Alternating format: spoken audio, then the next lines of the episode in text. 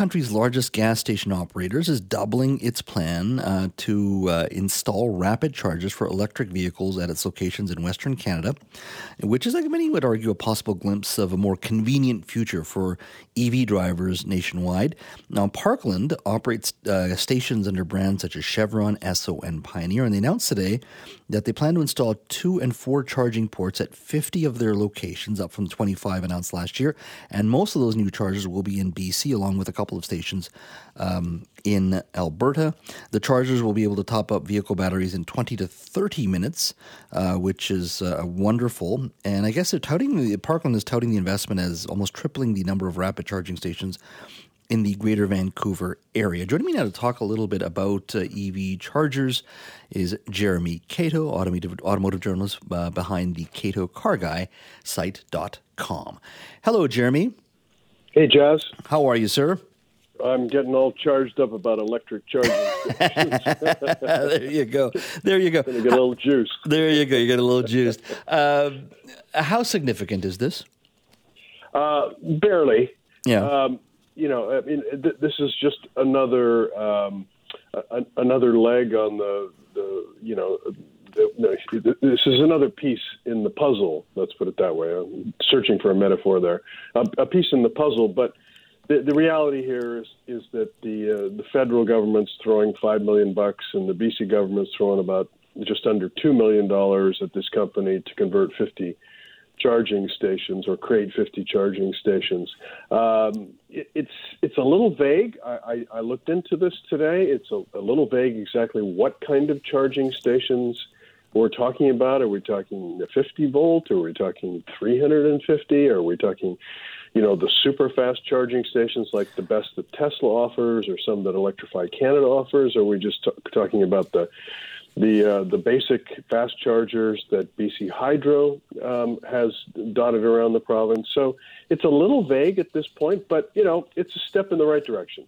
I guess the I'm just trying to think, you know, obviously why they're doing this. The um, it says the chargers are able to top up vehicle batteries in 20 to 30 minutes, uh, but it doesn't say you know what kind of juice you're talking about here. But I guess Par- uh, Parkland uh, sells basically makes their money through on-site food and retail businesses. So while you're waiting, potentially you could go in and, and, and grab a, a, bag of chips or whatever else they sell at these convenience stores. I guess that's one of the ways I guess um, they feel with their convenience stores and perhaps the restaurants they can make uh, uh, more money off of you at the end of the day. Yeah, there, there's a number of, of, different suppliers and even manufacturers like Volvo, for example, which is one of the manufacturers that plans to be all electric uh, within three to seven years, depending on uh, how you measure all electric.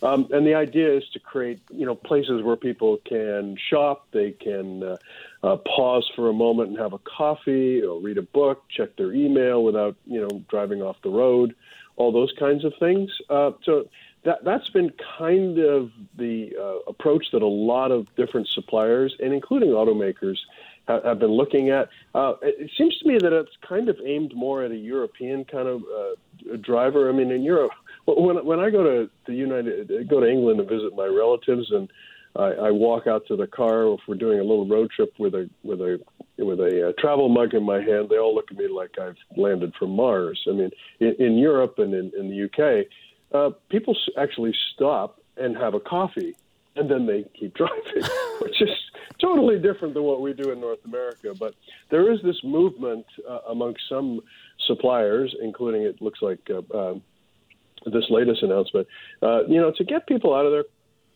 take 20 minutes, have a coffee, check your email, uh, take a break, and uh, let your vehicle charge up. And that's as much out of necessity because even the best fast charging systems are going to be 18 minutes to get you from, say, 20% to 80%. And those are really super fast charging um, outlets. And they did mention in, uh, in one article that they're focusing on garage orphans or city residents who live in apartments or houses that lack outlets so they can charge their vehicles. I guess at this station. I guess longer term, you know, if if you're if you really want people to convert, the cost of converting or putting in an, e, an EV charging station at your home or condo sites is is really the place to go, isn't it? Yeah, it is. You know, if you have a if you have a home in a uh, with a with a garage or at least a carport, um, you can get yourself a very, very functional 240 volt uh, level two charger for under a grand now. Oh wow! And you know, there's some subsidies out there as well, so that that's not a big problem. The the bigger problem is that while we do have a lot of construction happening in Greater Vancouver, most of the buildings are older and need to be retrofitted with with the right wiring and with the right outlets, and that's a very expensive process. The the province will provide certain subsidies of up to more than $100,000. I think 103 was the last time I checked, mm-hmm. and that was in the summer.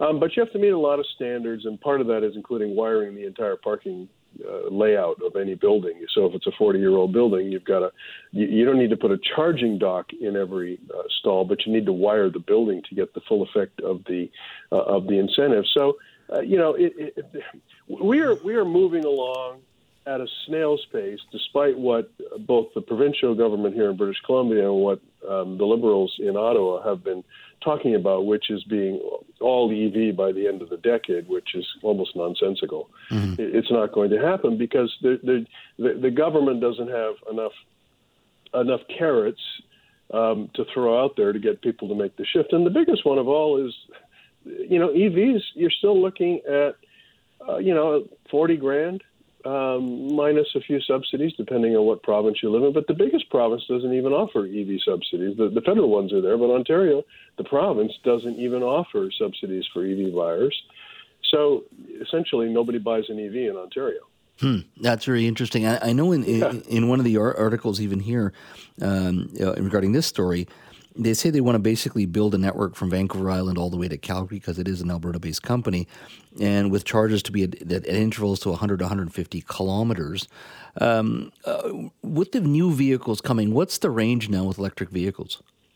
Oh, easily. Uh, if you're not buying an EV with a range of 400, 500 kilometers, you, you've got the wrong EV. Hmm.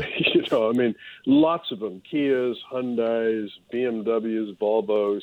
I mean, you name it. If, if you're buying a full battery on electric vehicle that has fewer than 500 kilometers of posted range, now on a day like today where it's cold and snowy and everybody's got the heaters going and the seat heaters and the steering wheel heaters and the you know the defrosters and headlights and I mean that's going to really seriously cut into your range. But on a perfect day, um, you know, where you're not using the air conditioning too much, and say in the summertime, and you're on a nice long road trip where the roads are flat, um, if, you know, you should be able to easily squeeze out 480 to 520 kilometers in any competitive EV that's out there in the marketplace. Mm. Uh, so the range is not so much a big deal anymore. Charging is still a big deal because you know, the fast chargers are all over the map. Some can charge your car up in 18 minutes if you've got the right car, let's say, um, you know, uh, that can take the highest level level three charger. Um, but others, you know, like a 50 volt charger, which is the one that's right across the street from one of my, you know, I have a couple of rental apartments in old buildings. None mm-hmm. of them have charging docks. Uh, but there, there's a 50, uh, there's a 50 out there that's a BC Hydro. But for me to charge up, um, you know, using that, if it, I'm down to say 25 percent, I'm looking at almost an hour to charge up uh, your typical, I'll say, a, a Volvo XC40 EV. Hmm. So it's all over the map, and, and I think this is also confusing for con, uh, for consumers. Is how long does it really take for me to charge my vehicle? And the answer is it could be anywhere from uh, if you've got a, a, a, good range vehicle, anywhere from 18 minutes to an hour. That, that's a pretty big window. Yeah, that's huge. That absolutely. We're, yeah. we're, we're getting there, but there's a lot more to do in regards to EV infrastructure. That's for sure. Jeremy, thank you for your time today. My pleasure. And if I don't talk to you before um, the Christmas and New Year's and uh, Hanukkah and all the rest, uh, happy holidays.